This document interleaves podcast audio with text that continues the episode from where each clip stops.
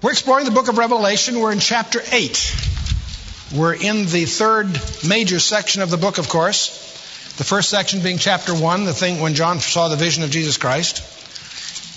And the book of Revelation has its own divinely inspired outline. In chapter 1, verse 19, Jesus says, write the things which thou hast seen, that is chapter 1, the things which are, chapters 2 and 3, the seven churches, and the things which shall be metatauta, or after these things, which starts from the first verse of chapter 4 onwards. And chapter 4 and 5, of course, were sort of the introduction to the main section of the book in many people's mind. Chapters 6 through 19 is basically an expansion or detailing of what scholars call the 70th week of Daniel. We've talked about that in the past, but just to get this in perspective, in chapters 4 and 5, before the throne of God, we find Jesus Christ receiving, taking the seven-sealed scroll. He opens the seven seals in chapter 6, which ushers forth all those strange issues that we reviewed in chapter 6. Chapter 7 is sort of one of these parenthetical chapters. We notice as we study the book of Revelation that where there's these groups of seven seals, seven trumpets, seven bowls, that there's always six and then a break, sort of a change of subject, what scholars call a parenthetical passage that sort of amplifies or editorializes or deals with some related subject to the issue, but isn't necessarily chronologically tight or contiguous. So we've had the six seals in chapter 6 opened. Chapter 7 drops that for a while and talks about the 144,000 and the results of their ministry and ends in this threefold crescendo of praise. And so the first thing that greets us as we get to chapter 8 is a strange, strange verse. Chapter 8, verse 1. And when he had opened the seventh seal, there was silence in heaven about the space of half an hour. And I usually point out that proves there are no attorneys in heaven. But of course, and some people say no women in heaven. There's all these cute cracks that are made about that verse. But the truth of the matter is a strange verse. There seems to be sort of a catching of the breath, because if you've been reading from chapter 7 into this, you've just finished this incredible crescendo of praise. And the best analogy I can think of, if you've ever listened to Handel's Messiah and you get to the Hallelujah chorus, this incredible piece of music, when it ends, you know, there's no place to go. You just sort of catch your breath. And it's sort of the silence after this enormous crescendo. What we're going to discover unfolds in chapter 8 are the opening of the trumpet judgments, because the seventh seal turns out to involve seven angels with seven trumpets, and each time they blow a trumpet, it brings forth some cataclysmic judgment, and they somewhat escalate as they go.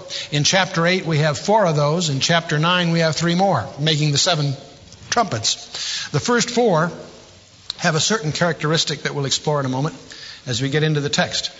And the last three are of a different kind, very demonic, very spooky stuff, and that's one reason perhaps the book breaks it between chapter 8 and 9.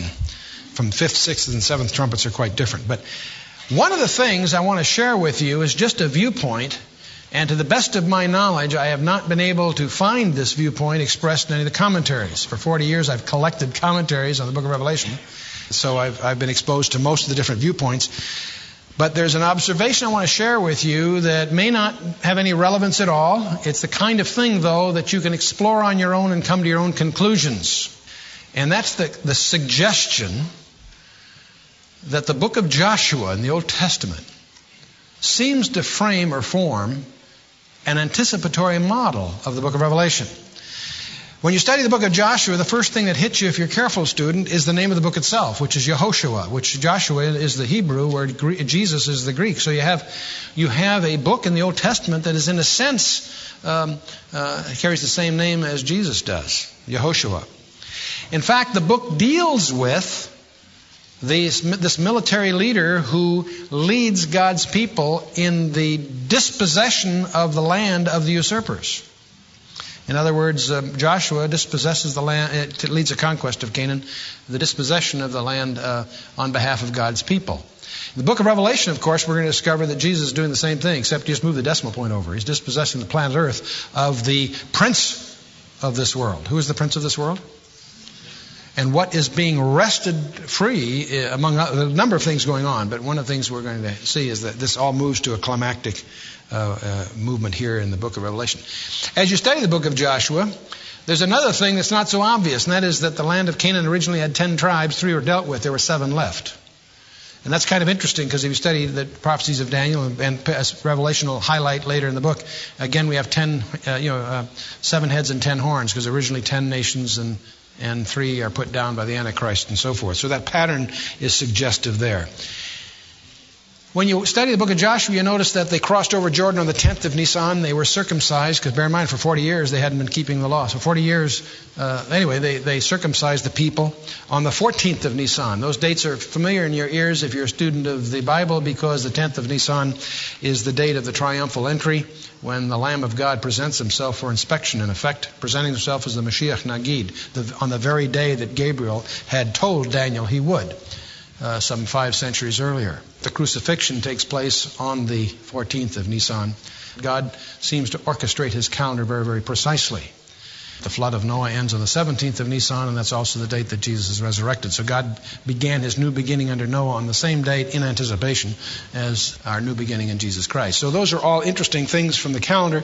You begin to sense, if nothing else, the evidence of design, because our main premise in our studies is that these 66 books, penned by 40 authors over thousands of years, are an integrated message system.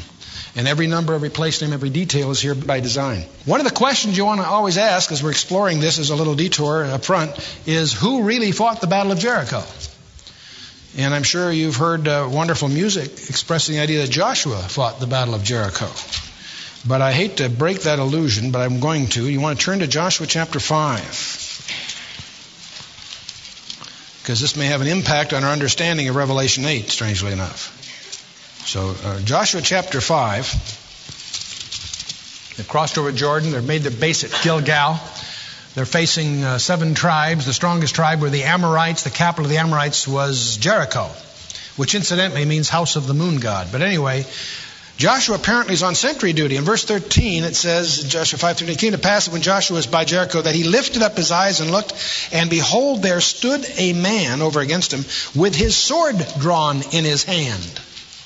So Joshua encounters someone there with a sword drawn.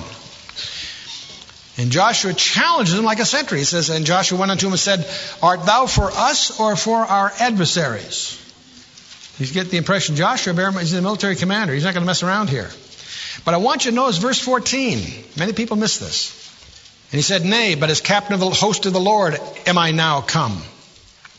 And Joshua fell on his face to the earth and did worship, and said unto him, what saith my Lord unto his servant?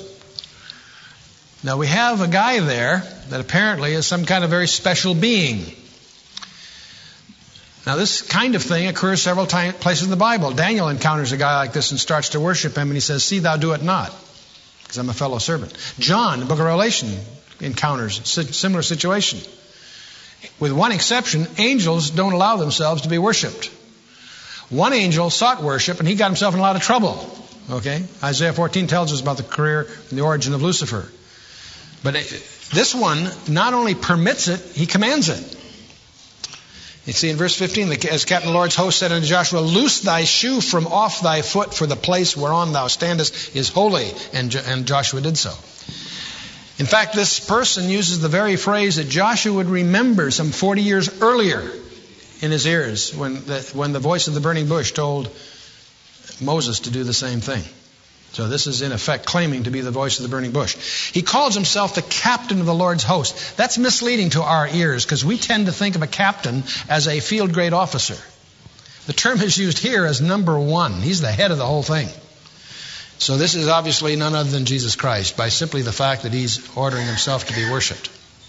And if you know your Bible, that does it. Now, so that starts to give us some attention to this Battle of Jericho, because who's the real leader?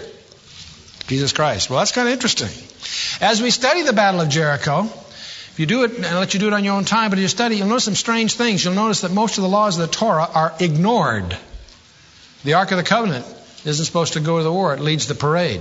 The Levites were exempt from military duty in Numbers 1, 2, 3, and so forth. And here they lead the procession around Jericho. Furthermore,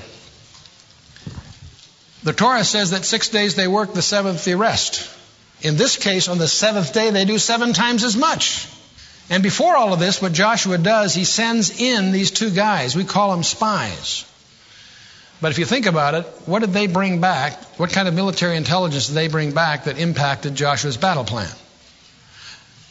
I always used to wonder why Bill Cosby didn't do a number on Joshua's staff meeting. He did such a marvelous job with Noah. You've all probably heard Bill Cosby's Noah thing. It's become a classic. Can you imagine what he could do with Joshua's staff meeting? All his generals around there. And here's the battle plan, guys. We're going to march around the city once a day for 7 days, 6 days. 7th day we're going to march on 7 times. Then we're going to blow our horns and shout, and the walls are going to come down. I would have loved to see the expression on his generals as he laid out this battle plan. These 2 guys that were sent in ahead obviously weren't really spies. We call them that. What did they accomplish? They got Rahab saved. So I would suggest you call them witnesses. Now you're trying to tell me that Joshua sent in 2 witnesses in advance. That starts to sound like Revelation chapter 11. We haven't got there yet, but it's a very prominent feature of the proceedings, as you'll discover as we go a few more chapters. There's something else that catches my ear, and that's why I wanted to bring this up at this particular time. Because obviously the 7 trumpets of Revelation are suggestive of the 7 sevens of trumpets in the book of Joshua. But there's another detail in the book of Joshua that you miss unless you look for it. During those 7 days, they not only marched around Jericho once a day, they kept silent. And for 6 days, they kept silent. On the 7th day, they marched around 6 times. On the 7th time, they blew the trumpets and shouted. And, of course, the walls came down. You know the story. What people miss is this precedent silence. And I find it fascinating. Revelation chapter 8:1, before introducing the 7 trumpets, there's silence in heaven for half an hour. And as I explore this hypothesis that, maybe the book of Joshua is somehow anticipatory of the book of Revelation, I notice something else. That after Jericho, the tribes that remain, of course, are frightened. They align themselves under a leader who calls himself Adonai Zedek, that is the Lord of righteousness. And he ultimately gets defeated with signs in the sun and the moon and so forth in the battle of Beth Horon. And when he gets defeated, the kings hide in caves saying, "Rocks fall on us," which sounds very much like Revelation 6, as you recall. So I just lay this out. I suggest what you might want to do, and there's no big thing here other than to recognize that this is a possibility. So when you study the book of Joshua and you study the book of Revelation, keep your eye tuned to interesting possible linguistic or structural similarities. I think there's evidence of common design. But there's something else about the book of Joshua most people are not aware of, and that is this whole concept of the Jubilee year. As you may recall, in the Torah, it provided for a sabbatical year. A Sabbath for man, 6 days you work, the seventh you rest. There's also a Sabbath of weeks, a group of 7 weeks, 7 months.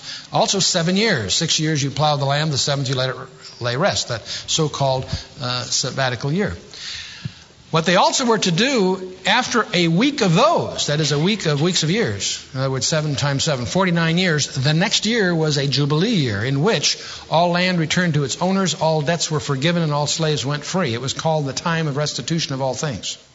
It's a very strange ordinance because, first of all, it was instructed to begin after they conquered the land. Presumably, they did it in the days of Joshua, but the best of records seem to indicate they never kept that. It's one of those things that fell into disuse. What's bizarre about it, you would think that the reckoning of the Jubilee year would begin at the beginning of the year, on Rosh Hashanah.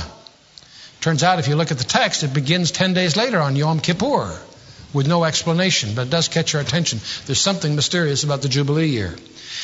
What makes this provocative to a student of prophecy is in Acts 3, Peter, in his second sermon in the book of Acts, speaks of the second coming of Jesus Christ as the time of restitution of all things, the same phrase that one would use of the Jubilee year. And what makes this kind of interesting, we don't know exactly when the Jubilee year is. The rabbis argue about it, because first of all, we don't know when it started. Not really, exactly. Secondly, some rabbis say it's every 50th year.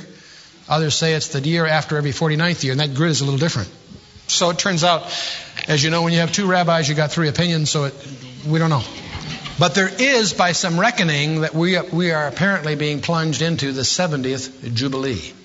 and prophecy scholars wonder. They suspect deep down in their gut that that's probably going to prove significant. We don't know enough about it to set any dates. I've got a lot of manuscripts sent to me, but frankly, none of them really deal with the pertinent issues. So there are people that write books on this, but at the same time, there seems to be real mystery as to when that would be. So enough of that. Okay, we jumped into the book, chapter 8, verse 1. We've talked about, and of course, we're plunging into these the seven trumpet judgments. I might mention just a little bit of background so you have an overview. There are seven seals. We've talked about those in chapter 6. The seventh seal consists of seven trumpets. The seventh trumpet will consist of seven bowls of wrath poured out. Now, one of the things that's not obvious in your English commentaries, but it's very obvious in the Greek, is that this is a sequence. Some people try to overlay them, try to put this. There's reasons why it would seem that some of these might sound like they're in parallel in some way. And there's some scholars write books on that. But if you do an exegesis of the Greek, it's clear that they are intended to be a sequence. It's almost a logarithmic sequence, obviously. A log to the base 7 if you're in mathematics. But in any case, that's the structure. So we're in the seventh seal that's going to consist of these seven trumpets. And so verse 2, and John says, I saw the seven angels which stood before God, and to them were given seven trumpets. And by the way, these seven angels have names in the Apocrypha. These sources are not reliable. They're from spurious books, but it's interesting that one of the Apocrypha books mentions Uriel, Raphael, Raguel, Michael, Sarakiel, and Gabriel, and Phanuel. Is that spurious? Probably. Who knows? But there are seven names floating around the traditions in any case. One point I want to make in passing, don't confuse the trumpet judgments from trumpets in general.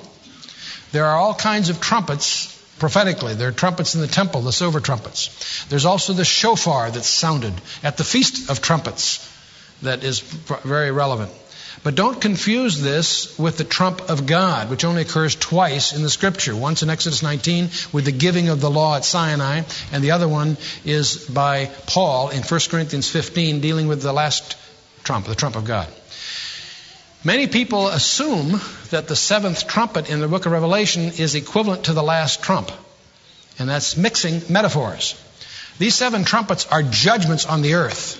These trumpets are not the last trumpets anyway, because after Jesus comes back and sets up his kingdom, there are going to be trumpets in the millennial temple. They go on for 1,000 years at least. So don't jump to the conclusion that the last trump is somehow linked to the seventh trumpet judgment in the book of Revelation. Some people jump to that conclusion with no real basis. They're really mixing metaphors. So I don't want to spend a lot of time on that except to alert you to that possible mistake. Verse 3, another angel came and stood at the altar, having a golden censer, and there was given unto him much incense, that he should offer it with the prayers of all the saints upon the golden altar, which was before the throne. Now, this censer speaks, at least idiomatically, of frankincense. It was a priestly duty and so forth. I think we've talked enough about this to realize that the idiom of incense and the golden altar is idiomatic of the prayers of the saints. All through the Old Testament and New, you'll find that usage, that expression. We're going to see that amplified in verse 4 here in a minute. But one other comment, it stood at the altar. And this invites another study that I encourage you to undertake. If you're going to study your Bible seriously, you want to really understand the architecture of the tabernacle, which of course is amplified in the architecture of the temple. The temple, in fact, has a few things the tabernacle doesn't, and that's very instructive. And the book that we have called The Way of Agape dwells especially on the uniquenesses of the temple as opposed to the tabernacle. But in any case, so I invite you to look at that. But the main thing is that understand that architecture, but also understand that the altar here, and you're going to see the Ark of the Covenant at the end of chapter 11 in the book of Revelation, are the real ones. And what I mean by that is the ones that are described in the Torah are replicas of what Moses was shown in heaven. You look at the text carefully. And this is amplified in the book of Hebrews, especially in chapters 8, 9, and 10. The writer of the book of Hebrews explains that all these things that are venerated in the Old Testament are replicas of the real. Jesus Christ shed his blood not on the altar in Jerusalem, but the altar in heaven. And there is an altar in heaven. And that's what's alluded to here. So bear in mind, we're still in heaven here in this passage, not on the earth. But anyways, we have the golden altar, which is associated with the prayers of all the saints. In verse 4, it says, "And the smoke of the incense which came with the prayers of the saints ascended up before God out of the angel's hand." So we have an idiom here that's frequently used in the Scripture. We've run into it before. I won't spend more time on it tonight. But we have, in effect, what's before our view here, the prayers of the saints. Now, the prayers that appear to apply here are prayers that I believe Adam prayed, that Noah prayed, that Abraham prayed, that David prayed, that Paul prayed. In fact, what Jesus taught his disciples to pray. Namely, a phrase that we all use without maybe a lot of thought. In the Lord's Prayer, we say, "Thy kingdom come, thy will be done." This highlights the real purpose of prayer is not to get man's will done in heaven, but to get God's will done on the earth. Prayer is God's way of enlisting you and I into what He is doing. But thy kingdom come, what does that really mean? And that's what the book of Revelation is bringing to a climax. God is establishing His kingdom in the place of Satan's, who is the usurper, and what the Scripture calls the god of this age. And that's what we're going to start seeing unfolding. Verse 5, "The angel took the censer and filled it with fire of the altar and cast it to the earth, and there were voices, thunderings, lightnings, and an earthquake." This idea of the censer and the coals are very analogous to Isaiah 6, if you recall the vision of the throne of God. That again, we have that the hot coals used to purge the sinfulness of Isaiah that he confesses. And it's interesting that the one that he sees in Isaiah chapter 6, John 12:41 identifies as Jesus Christ. We see Isaiah seeing the throne of God, but in John 12:41, John tells us that the one he saw was none other than our Lord and Savior Jesus Christ there. But verse 6, and by the way, just aside, you can... One of your most interesting discoveries of the Trinity is the study of Isaiah 6. The Trinity shows up on every page of the Bible. It starts in Genesis chapter 1, where it opens up with Elohim, the plural noun used with singular verbs. And but Isaiah 6 is a very, very illuminating passage. They even say holy, holy, holy three times, etc. The point is, I encourage you, if you haven't studied the Trinity, we have a briefing package on that might be helpful. Verse 6, "And the seven angels which had the seven trumpets prepared themselves to sound." Verse 7, "The first angel sounded, and there followed hail, and fire mingled with blood, and they were cast upon the earth. And the third part of trees was burnt up, and all green grass was burnt up." Wild stuff. We're going to discover, by the way, that these judgments in the trumpets parallel the trumpets in the bowls. I'll show you later after we go through these how the trumpet judgments are about a third of what the bowl judgments are, but they're isomorphic. That is, they're very similar in their design. It becomes pretty conspicuous.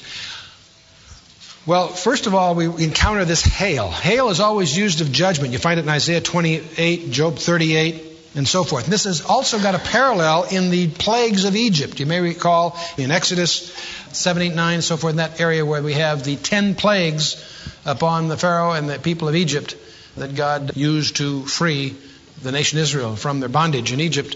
It's interesting, they're not parallel in structure, but you'll find the trumpet judgments, many of them are similar to the ones in Egypt, which raises a basic issue.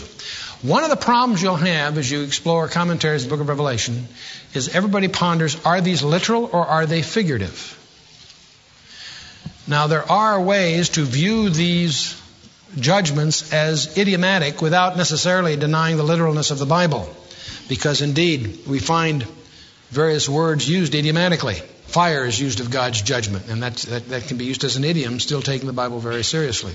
So this doesn't really divide. Some people, I'm not talking about allegorizing them, but there is an issue here. Are these literal? They literally mean trees. Trees are also used of prominent individuals in visions, such as Daniel 4 and elsewhere. We've talked about that. The problem is, I think the other scholars, and I lean this way myself, believe they're literal. Why? Because the plagues in Egypt were literal. When they said the water was turned to blood, it was water turned to blood. And we're going to see that here too. So here we have hail and fire mingled with blood, etc. This is very similar to the seventh plague in Egypt, which is in Exodus chapter 9, verses 18 through 26. Also, it's the same thing described in Joel chapter 2. The word trees here, by the way, is dendron in the Greek, which is fruit trees, actually. So what's implied here is sustenance, with both the grass and the trees. Now you're going to discover that most scholars, I think, tend to believe it's probably both. It's probably literal on the one hand, but it also may be broader in its scope than just looking at these terms denotatively. I think both are valid, and I think it's something you take under advisement as you peruse the book. Verse 8, the second angel sounded, and as it were a great mountain. Now here's a phrase which implies it is an idiom, not literal. It says, and as it were a great mountain, burning with fire, was cast into the sea, and a third part of the sea became blood. And this is very similar to the first Egyptian plague in Exodus 7. Which is also reiterated in Psalm 105. This mountain burning with fire cast in the sea is also an idiom in Jeremiah 51, verse 25. It's interesting that more than three-quarters of the world's surface is ocean. In fact, the Pacific Command alone covers the SINCPAC, the Pacific Fleet, covers three-quarters of the Earth's surface. The Atlantic Ocean covers about a third, interestingly enough. I'm not making any suggestions, I'm just giving you a little background. But the third part of the sea became blood. And so in verse 9, and the third part of the creatures which were in the sea and had life died. And a third part of the ships were destroyed. And see, it's that kind of amplification that causes me to take these things literally. And by the way, a few years ago, there were about 25,000 ocean-going merchant ships registered, just to give you a feeling for this. So if a third of them get hit, you're talking about over 8,000 ships. You'll find the same kind of description in Hosea 4:3, Zephaniah 1, and Isaiah 2 as other places, similar kinds of remarks describing these judgments. Verse 10, the third angel sounded, and there fell a great star from heaven, burning as it were a lamp, and it fell upon a third part of the rivers and upon the fountains of waters. And again, this is very descriptive of what happened in Exodus 15, where the waters were made bitter. On the one hand. On the other hand, you do find, the reason some scholars take a different view, there could be a figurative application, because in John 4, Jesus speaks of rivers and water as a source of life. He's using it clearly idiomatically there. And of course in Psalm 84, verses 6 and 7 in the Hebrew, the same term is used. Jeremiah 9 and 23 uses similar phrases. But verse 11 continues, and the name of the star is called Wormwood, and a third part of the waters became wormwood. And many men died of the waters because they were made bitter. Now the Greek word here is the same word we get the word absinthe from. And the word is generally used to be meaning it's undrinkable, or you can't drink it without harm. In the Old Testament, this term occurs frequently and always implies sorrow, calamity, sort of like hemlock or bitterness. Now, it's kind of interesting that you find these same terms in Jeremiah 9 and 23, Lamentations 3, and Amos 5, other places. So you can take a concordance and track those down if you like. The application figurative can be justified by sound scholars, so I'm not quarreling with that on the one hand. On the other hand, I think there's a very real possibility this may be referring to something very, very literal. You might find it provocative to know what the Russian word for wormwood is. It's Chernobyl. And that's kind of just a piece. I don't know what you do with that piece of information, but I thought you might find it provocative. By the way, the National Geographic Society lists about 100 principal rivers in the world, and the U.S. Geological Survey lists about 30 of the large ones here in the United States. So it would seem, if you take this literally, and I think I do, that some cataclysmic event is going to render water dangerous. And that, of course, causes havoc on the planet Earth. Verse 12, and the fourth angel sounded, and the third part of the sun was smitten, a third part of the moon, third part of the stars, so as the third part of them was darkened, and the day shone not for a third part of it, and the night likewise. This also is very analogous to the ninth plague on Egypt in Exodus 10, which incidentally lasted 3 days, darkness obscuring and so forth. We're going to see a similar kind of thing occur in Revelation 16. We'll take it on then again. Jesus mentions it in Matthew 24, verses 29 to 30, and Luke 21, verses 25 through 28. Now, we usually go to the Matthew account, but just for a change, let's go to the Luke account. Matthew 24 and Luke 21 being very analogous renderings of the confidential briefing that Jesus gave his disciples when they asked him about his second coming. But the Luke passage might be kind of fun to take a look at. In verse 25 of Luke 21, we'll read about 4 verses here. Jesus said, "And there shall be signs in the sun and in the moon and in the stars, and upon the earth distress of nations with perplexity, the sea and the waves roaring." Incidentally, before we go on, it's kind of interesting. You see, you can treat these as idioms if you like, but you do get the impression there's no reason to. It seems very, very straightforward. There were signs in the sun, the moon, and the stars. That seems straightforward enough. We're not talking about a vision here. We're talking about an assertive statement by the Lord. When you see visions and stuff, often the idioms of the vision use these traditional symbols. But here we have it pretty straightforward. In the earth, and upon the earth, distress of nations with perplexity. Boy, I can imagine if these things start that people are going to get upset. But it says, and with the sea and the waves roaring. Verse 26, men's hearts failing them for fear and for looking after those things which are coming on the earth. For the powers of heaven shall be shaken. And then shall they see the Son of Man coming in a cloud with power and great glory. And when these things begin to come to pass, and he's here talking about the whole briefing here, look up, for your redemption draweth near. Whenever I see verse 26, I'm reminded of Walter Martin. My partner and I were the guys at Broadway West Coast. And Walter has had a marvelous ministry dealing with the pseudo-Christian cults and such, probably greater than any living person ever has. But Walter also had a fixation on UFOs, and especially in that time, we're talking about the early 70s when we first brought him to the West Coast and all that. And I served on his board for many years, and we pleaded with him to stay off that subject. Not that he wasn't right or wrong about his view, it just we felt that getting tangled up in that subject would discredit the rest of his ministry, because people, even to this day, but especially back then, regarded that as a realm of kooks and nuts. But whenever Walter was before an audience and they'd start asking, you open up to questions, and Walter had any excuse, he would get into the UFO thing. But I remember he would always use this verse 26. He would say, the men's hearts failing them for fear and looking after those things which are coming upon the earth. And he'd always gesture, you know, with these things that were coming on the earth, because he saw that as referring to UFOs. And I'm not saying it isn't, but whenever I see that verse, I'm always reminded by Walter's fixation on those things. But the verse also has an interesting thing. It's the powers of heaven shall be shaken.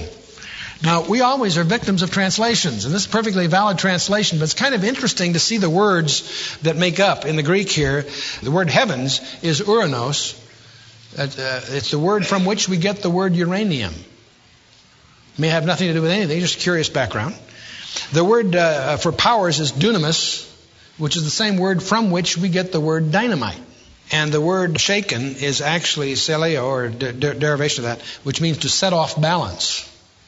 And so some commentators can't resist pointing that out. There could be a pun involved in here. And it wouldn't surprise me, because the Holy Spirit frequently does deal in puns of various kinds. I mentioned that just in passing for curiosity's sake. Similar predictions are made in Hebrews 12, verses 26 through 28, Isaiah 30, verse 26, and Joel 2 speaks of the darkness and so forth. This dramatic events that are occurring here are referred to in several places, especially in the Old Testament. But then we get to verse 13. And I beheld and heard. Your English Bible says an angel, and that's an unfortunate translation. Even your Strong's guide will confuse you on that. The word in the Greek is aitos. It's actually an eagle. No big deal, and yet be sensitive to the fact that that's an error from the text. I beheld and heard an eagle flying through the midst of heaven, saying with a loud voice, "Woe, woe, woe to the inhabitants of the earth by reason of the other voices of the trumpet of the 3 angels which are yet to sound." Now, we're going to discover that this eagle appears only 4 times in the Scripture. It appears here. It'll be seen again in Revelation chapter 12, verse 14. And also there's a strange cryptic phrase in the Olivet Discourse, both Matthew 24:28 or Luke 17:37, in which the body is. That's where the eagles are gathered together. And scholars of all different persuasions have no idea what that really means. They all make conjectures. But the truth of the matter is that the more you study that passage, the more ambiguous it really turns out to be. In any case, we have an eagle flying in the midst of heaven, which is announcing, you haven't seen anything yet. We've heard 4 trumpets blow. And these four trumpets are the first four of a series of seven. The last three of the seven are called the woe judgments because of this verse 13. We're going to discover that trumpets 5, 6, and 7 are very, very, they're even worse than these first four. These first four are, in a sense, judgments against nature, judgments against the creation. They, dramatic as they are, they seem to be in the realm of the creation itself, the physical creation as we think of it. The next three are, the next couple at least, are very demonic in their complexion. They're a lot worse. I'd like to comment on another phrase that shows up here. It says, woe, woe, woe to the inhabitants of the earth. Or to be more precise, what that really should say is to those whose home is on the earth. So it's understandable why they call it inhabitants. And yet it's a strange phrase you need to be sensitive to in your study of the book of Revelation, because you'll discover that phrase occurs 12 times throughout the book. The book of Revelation deals with the earth dwellers, those who dwell upon the earth, those whose home is on the earth, those whose world is indeed the earth. And the contrast that you want to be sensitive to, before you're all through, you'll realize they're contrasted with those whose citizenship is in heaven. Those who dwell on the earth is apparently not used in the book of Revelation as an all-inclusive term of everybody that happens to be on the earth. That's the way we'd tend to look at it. But you'll discover as you examine the 12 places it occurs, you begin to realize that the book of Revelation is polarized. There are those who dwell on the earth, and there are those that happen to be here for a while, but whose citizenship is elsewhere. And there are several different groups of those, by the way. But they're all the difference is whether they're saved or unsaved. To give you an example of that, you might turn to Revelation 13. We'll look ahead a little bit just to get the perspective here.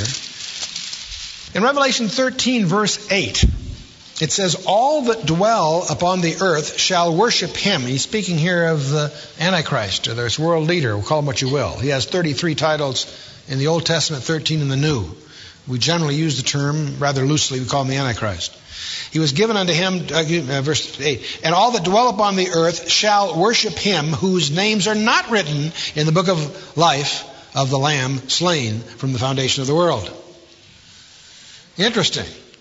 So this is one of those places you should alert yourself to realize that when it speaks of those who dwell upon the earth, it's using that in a very special sense. Now the verse before that is provocative. Let's just touch on it as long as we're here. It says, and it was given to him, verse 7, it was given to him to make war with the saints and to overcome them. And power was given him over all kindreds and tongues and nations. Daniel 11:41 will note a single exception, and that's the nation called Jordan. And that's provocative. It's a conjecture on our part, but we believe that that region is reserved as a place for the remnant to flee to when Jerusalem's under siege, as we will explore when we get to the Zechariah 12 passage and the rest. But there's an interesting contradiction that would seem to be here. So it was given unto him to make war with the saints and to overcome them. The word in the Greek is nikeo, to overcome or prevail over. And yet if you remember Matthew 16, Jesus at Caesarea Philippi, speaking to Philip, speaking of the church, says the gates of hell shall not prevail against it. Prevail, overcome, same word. Well, on the one hand, we have the commitment of Jesus Christ that the church will not be overcome by the powers of Satan. And yet here we have... Here it says that it was given to him to make war with the saints and to overcome them. Now, this is not an incidental reference. You'll also discover that this is in the Daniel prophecies also. And this is one of the clues that the saints, all saints, are not in the same category. We always jump to the conclusion. And, of course, saint, I think most of us in this audience are sophisticated enough to realize that we're not using the term saint in the historical church sense, where someone is venerated as a saint in the, what I'll call, excuse the expression, secular sense. The word saint in the Scripture is someone that is one of God's people, one of those that are saved. Any of you that are in Jesus Christ are a saint, independent of the church putting a statue in the lobby of you or something. Okay. So understand the word saint biblically is used quite differently than the church has chosen to use it throughout history. as some kind of special category, if you will. But we do discover the word saints, or the elect, and the church are not synonyms. The word saint or elect is used very broadly. The word church is used very narrowly. And one of the great discoveries that you and I need to make is to discover the mystery of the body of Christ. To discover there are benefits that pertain to the body of Christ that are unique to the body of Christ. That blew Paul away. Paul was a Pharisee. He understood the Old Testament. In the Old Testament, the Spirit of God would come and go. Saul had it, but then lost it. The New Testament teaching is clear that in the body of Christ, the gifts of the Holy Spirit are without repentance. He may take you out of the ballgame, as he did with a couple there in the book of Acts. But the gifts are without repentance. The sealing that you and I enjoy of the Holy Spirit is unique to the body of Christ. And Paul tries to get that across in his epistles. Most of us don't understand the solution because we don't understand the problem, what difficulty he's having with that. And one of the other passages that is worth mentioning as we go here is where Jesus speaks of John the Baptist and says that no man born of woman is greater than John. That's quite an appellation, isn't it? And yet in his next breath he says, he that's least in the kingdom of heaven is greater than John. What? You mean John the Baptist wasn't saved? No, of course not. Of course he was saved. And yet, we don't really understand this until we discover from Luke 16 and other passages. We all think of the Old Testament as ending in the book of Malachi. Or Malachi, if you're Italian, either way. But the Old Testament ends with John the Baptist. And the Bible expressly says so. In Luke 16, the law and the prophets were until John. It says that several places. So that's the point that Jesus is making, is that he's using the term kingdom of heaven there to refer to something very, very special. He's using it denotatively in that sense. And that becomes clear when this mystery of the church is revealed. It's not really revealed clearly, I think, until Ephesians 3, where Paul lays it out, because it was his privilege to reveal that which was hidden prior to that, the mystery of the church. Most people are confused about the so-called rapture of the church, not because of their confusion about eschatology or prophecy. They're confused because they don't really understand ecclesiology. They don't really understand this unique period we're in and the unique benefits that are available to us. This unique period started with Pentecost, as we call it, Acts chapter 2, and it continues until the rapture. But the Holy Spirit's got lots to do.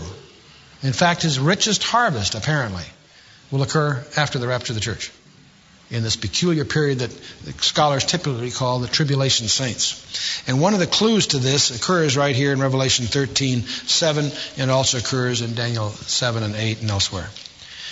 So much for the inhabitants of the earth. Be alert to that as we go through the book of Revelation, because it uses the term very, very in a very, very special sense. I'm going to resist getting into Revelation chapter 9 and the next three seals in detail, because there's a number of issues I want to be able to deal with at our leisure later. But what I'd like to do to sort of recap where we are today is to examine the trumpets versus the bowls. The trumpets occur in chapter 8 and 9 of Revelation. The bowl judgments occur in chapter 16. We're going to discover when we get to the seventh trumpet, it gives rise to seven bowls of God's wrath poured out upon the earth. We'll discover the first of the seven bowls in chapter 16 are aimed at the earth and the beast worshippers. The first of the trumpets is aimed at the earth, and 1/3 of the earth is affected. The second bowl judgment in Revelation 16 is aimed at the sea, in which all die. And of course, the second trumpet judgment was aimed at the sea in terms of 1/3 died. The third bowl in Revelation 16 is aimed at the waters, presumably fresh water in contrast to the salt water of the oceans. And in trumpet, same thing. In the third trumpet, we had 1/3 of the waters made bitter and so forth. And the fourth bowl is aimed at the sun, and there's scorching and all kinds of cosmic events occur. And again, in the trumpet judgments, it's a foreshadowing of that in a sense, because again, we have sun and moon and things happening, but again, it's an issue of 1/3. So you'll discover that these first four trumpets are sometimes called by the scholars the judgment of thirds. It's somewhat similar in its focus as the bowl judgments, but they are less intense. Pretty heavy. As we think about that, it's frightening. to realize what's going to happen to the earth during this period of time. And yet, it's nothing compared to what's going to happen when the bowls are poured out, which get very climactic. Now, when you get to the fifth bowl, it's poured out on the throne of the beast, and the air becomes darkened. And in the fifth trumpet, we're going to discover, which is the first of the three woes, we find the Abusso opened, this abyss. And we want to spend some time and redevelop that when we're together next time. The sixth bowl is poured out on the Euphrates and prepares the ways of the kings of the east to engage in the battle we call Armageddon. And it's interesting, the sixth trumpet, which is the second woe, last three trumpets being called woe judgments, is the demon army. And again, we find a parallel all the way through. And of course, in the seventh trumpet, we're going to have the claim laid to the kingdom. And in the seventh bowl, we'll have it is finished, or it is done, declared in Babylon Falls, etc. Now again, it's interesting that between the sixth and seventh trumpets, you'll find a change of subject. When we get through the sixth trumpet in Revelation chapter 9, we're going to discover chapter 10 and 11 change the subject. Be very different. The sequence of the trumpets are interrupted, so to speak, with some other discussion. Chapter 10 and 11 will be a special study we'll take at that time. When we get through the bowls, you'll discover that between the sixth and seventh bowls poured out, there's just one verse, but again, it's sort of a respite or a catching of the breath or a change of subject. Now, if you're going to study these judgments seriously, then what you're also going to probably want to do as a supplemental study is to take a look at the plagues of Egypt.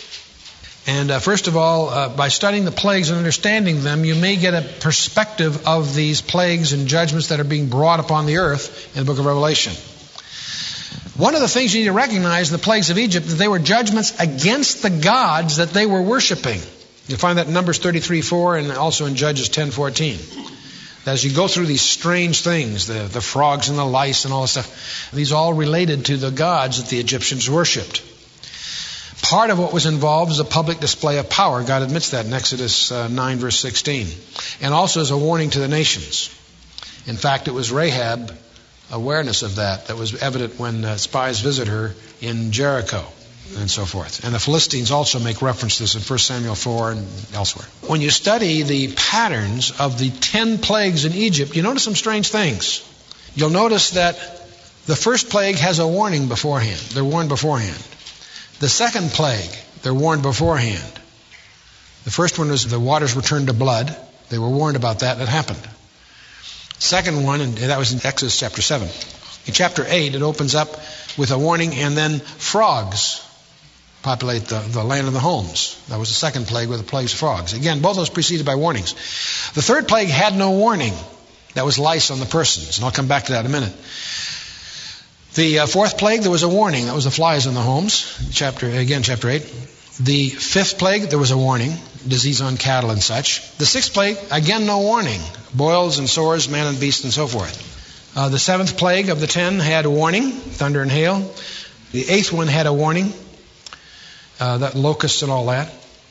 And then there was no warning for darkness for 3 days. Then there was a warning for the final one, which was the firstborn, the 10th plague, in chapters 11 and 12 of the book of Exodus. The point is, you notice that there's warning, warning, no warning. Warning, warning, no warning. There's a pattern. Those patterns are even stranger.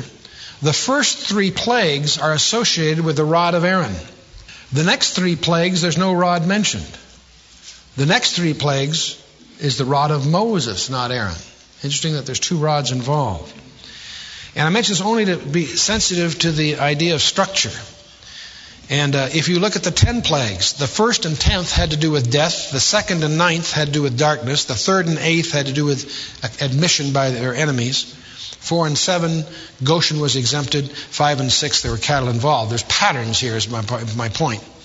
And I think these patterns are provocative.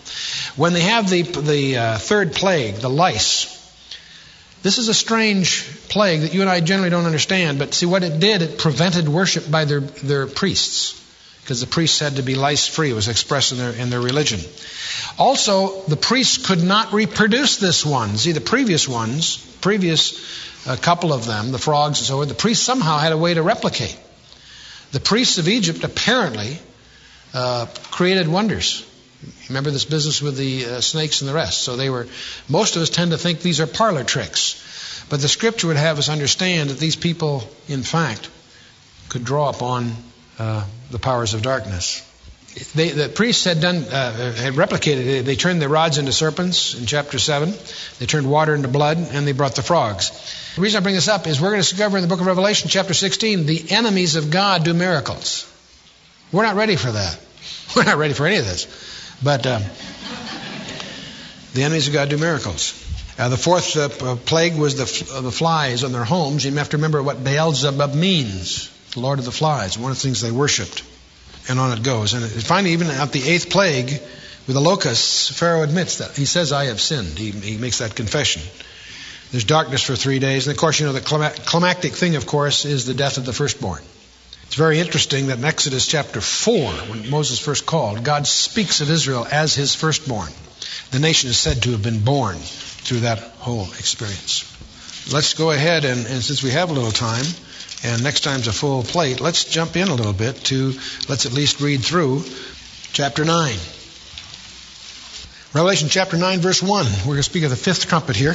We've had four in chapter 8 so far. Now we get to these spooky ones, the ones that are called the three woe judgments. And the fifth angel sounded, and I saw a star fall from heaven unto the earth. And to him was given the key of the bottomless pit, or the Abusso, if you will. And he opened the bottomless pit, and there arose up a smoke out of the pit, like the smoke of a great furnace. And the sun and the air were darkened by reason of the smoke of the pit. And there came out of the smoke locusts upon the earth. And unto them was given power, as the scorpions of the earth have power. And it was commanded them that they should not hurt the grass of the earth, neither any green thing, nor any tree, but only those men who have not the seal of God in their foreheads. And to them it was given that they should not kill them, but that they should be tormented 5 months. And their torment was like the torment of a scorpion when he striketh a man. And in those days shall men seek death, and shall not find it, and shall desire to die, and death shall flee from them. And the shapes of the locusts were like horses prepared unto battle. And on their heads were, as it were, crowns like gold, and their faces were like the faces of men. And they had hair like the hair of women, and their teeth were like the teeth of lions. And they had breastplates, as it were, breastplates of iron. And the sound of their wings was like the sound of chariots of many horses running to battle. And they had tails like scorpions, and there were stings in their tails, and their power was to hurt men 5 months. And they had a king over them, who is the angel of the bottomless pit, whose name in the Hebrew tongue is Abaddon, but in the Greek tongue hath his name Apollyon. One woe is past, and behold, there come two woes more hereafter. Now, suddenly we realize that this trumpet, all the other ones are pretty rough, pretty frightening, but there's something really different going on here. And we have these strange creatures. Couple of comments about this that before we get into the substance of them, you'll notice in verse 4 that they could only hurt those men who have not the seal of God in their foreheads. Who would that be? That would be the results of chapter 7, if you recall, right? I mentioned that, which is not obvious, but this is another one of these confirmations that these things are sequential. Chapter 7 has to precede the events of chapter 9. And I mention that because it's very tempting sometimes to shuffle the deck here a little bit. No, these things are intended to be sequential in that sense. Let's first of all talk about this bottomless pit, the Abusso. Strange place. You may recall when Jesus was at Gadara and they had the demoniac, this guy that was possessed with demons. How many demons were in him, by the way? 2,000, right?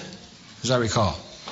But in any case, if you recall that the demons plead with Jesus not to be sent to the Abusso and requested that they be allowed to enter this herd of swine. Strange passage. And then Jesus, of course, grants them their wish. They enter this herd of swine. They go off the cliff and drown, making them very unpopular in that particular region, obviously. Well, that little episode at Gadara raises all kinds of questions. First of all, what were a herd of swine doing in Jewish country? And the answer is it wasn't Jewish country. It was the Decapolis. It was a Roman area, which is one reason you had the demon experiences going on there. But the point is, it makes you wonder, first of all, why Jesus granted the permission. You know, they asked not to be sent to the Abusso, and they wanted to be sent to the swine city. He says, okay, go.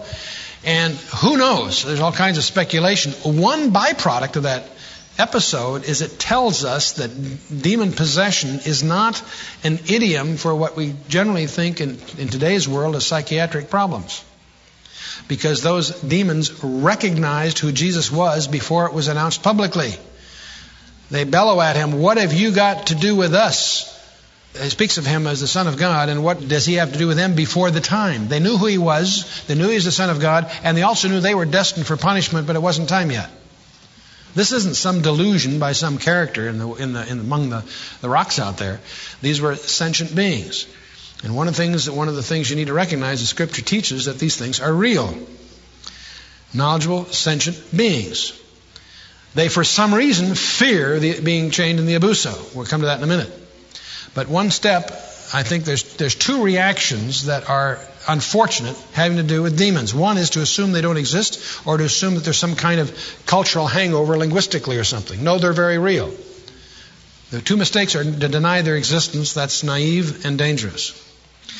The other mistake is to get overly preoccupied with them, and you start studying demonology biblically, and you can start seeing a spook behind every tree. That's also a mistake.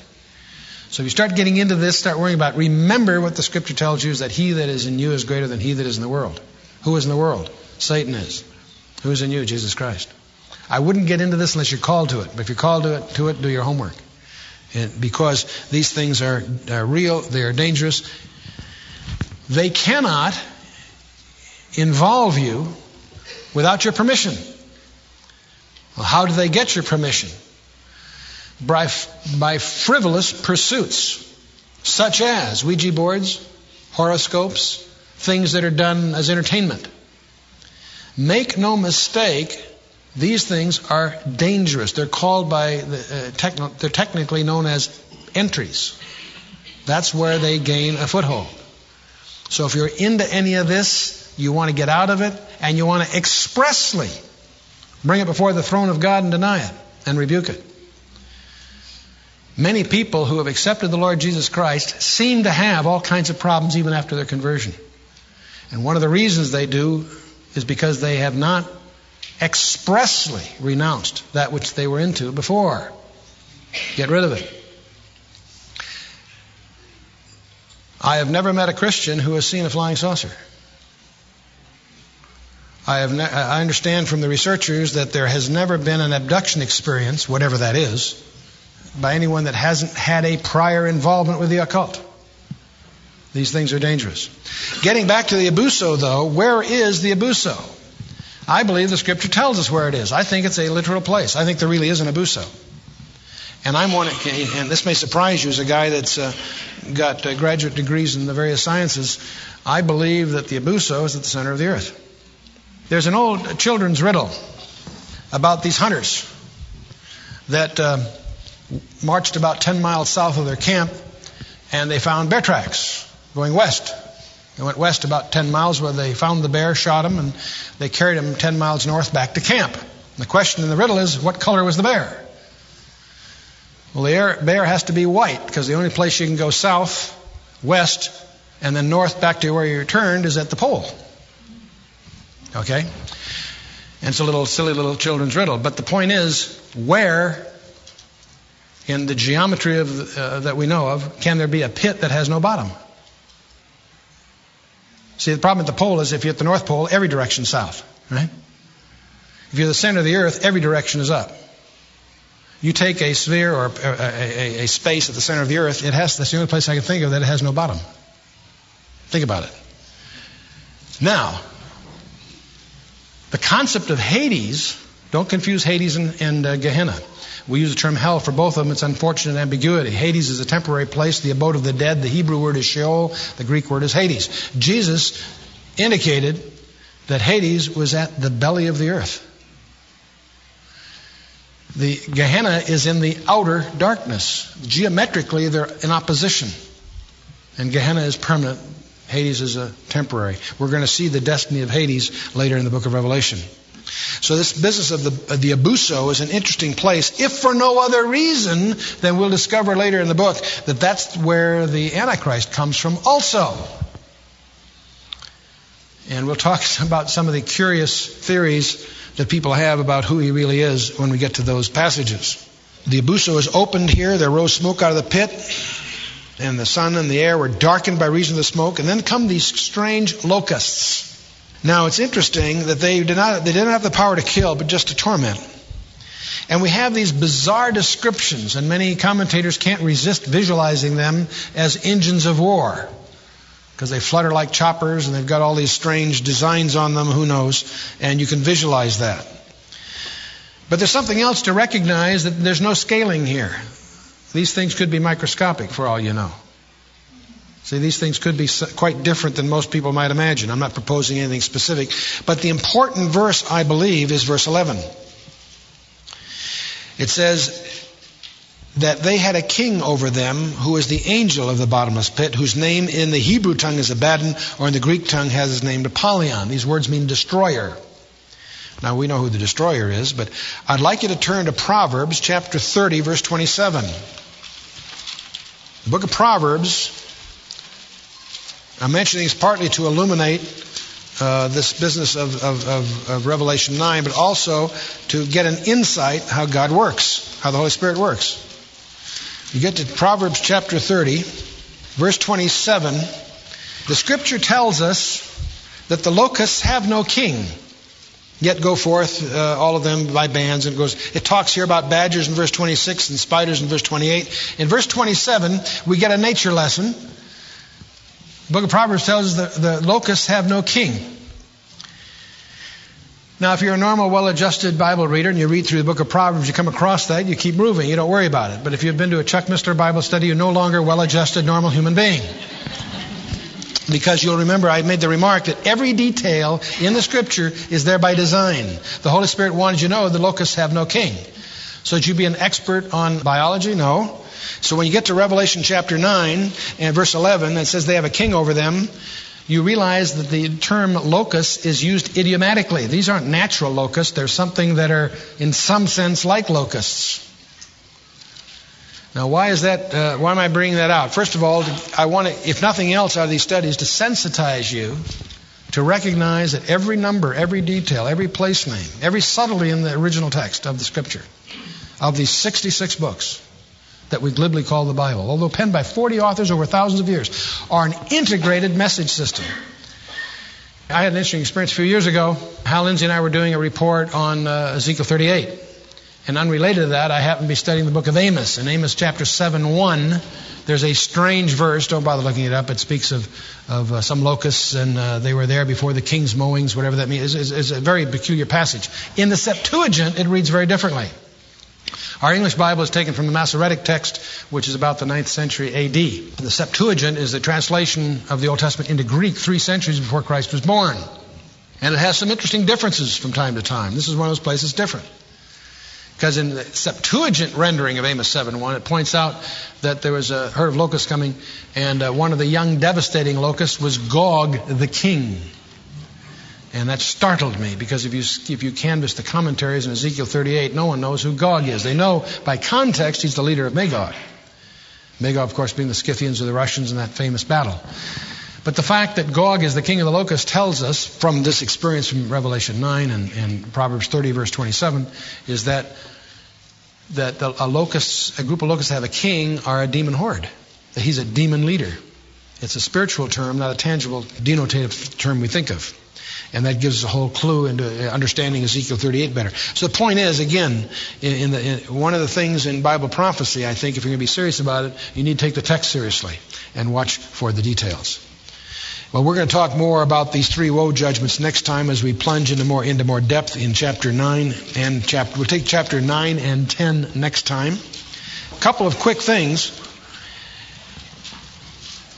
If these judgments we're talking about frighten you, well, in a sense, that's probably constructive because they're intended to. But let's also remember that material that we've covered earlier. For a variety of reasons that I think we've talked about in depth in the past, we'll talk about some more as we go, and that is that the church does not appear in the book of Revelation after chapter 3. From chapter 4, verse 1 on, you'll be watching these events, if you're in Christ, from heaven. If you're in Jesus Christ, these judgments should have no concern to you, because these judgments are all involved with the wrath of God. And 1 Thessalonians 5:9 points out that we're not appointed to wrath. In Revelation 3:10, we are expressly promised that we will not be in this physical domain, in this time domain, when these things occur.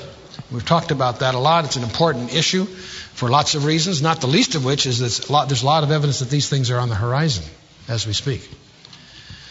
But you and I, if you're in Jesus Christ, should have no fear of these judgments. These judgments are intended to purge the earth in preparation for the coming king. But the concept of these judgments frightens us, and in a sense it is intended to. These judgments tend to sober us. They also intended to humble us, and they're intended to correct us. You and I go about our lives day by day. We need to prioritize our lives in terms of our King. Even though we have the express commitments that we won't be in these judgments, I think that all these things are intended, on the one hand, correct our own behavior, and secondly, reassure us of our position in our coming King. So let's stand for a closing word of prayer. Let's bow our hearts. Father, as we look to your judgments upon this earth, as we look to the preparations for the establishment of your kingdom on the earth, as we look to your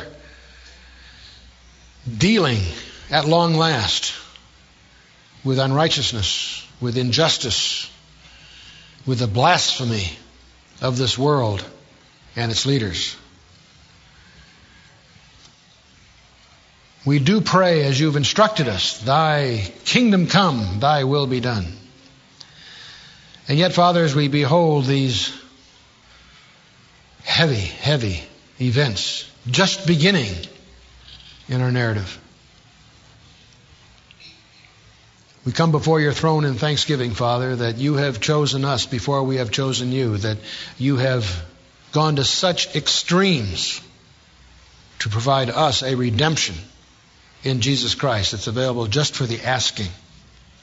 We thank you, Father, that you have brought us together right now at this point in time to celebrate that redemption that you provided for us, that frees us from these judgments that will come upon those who dwell upon the earth. Father, we would pray that indeed you would increase in each of us a hunger and appetite for your word. Help us, Father, to discern that which you would have us understand from these passages. Help us, Father, that in these things to grow in grace and the knowledge of our Lord and Savior. And Father, we would also ask you, through the leading of your Holy Spirit and the illumination of your word, help each of us to discover that specific agenda, those specific priorities that you would have of us in these days that remain, that we each might be more responsive to your will in our lives, that we indeed might be fruit-bearing servants with the opportunities that you've crafted for each of us individually. For Father, we bring all these things before your throne and recommit ourselves before you in the name of Yeshua HaMashiach, our Lord and Savior, Jesus Christ. Amen.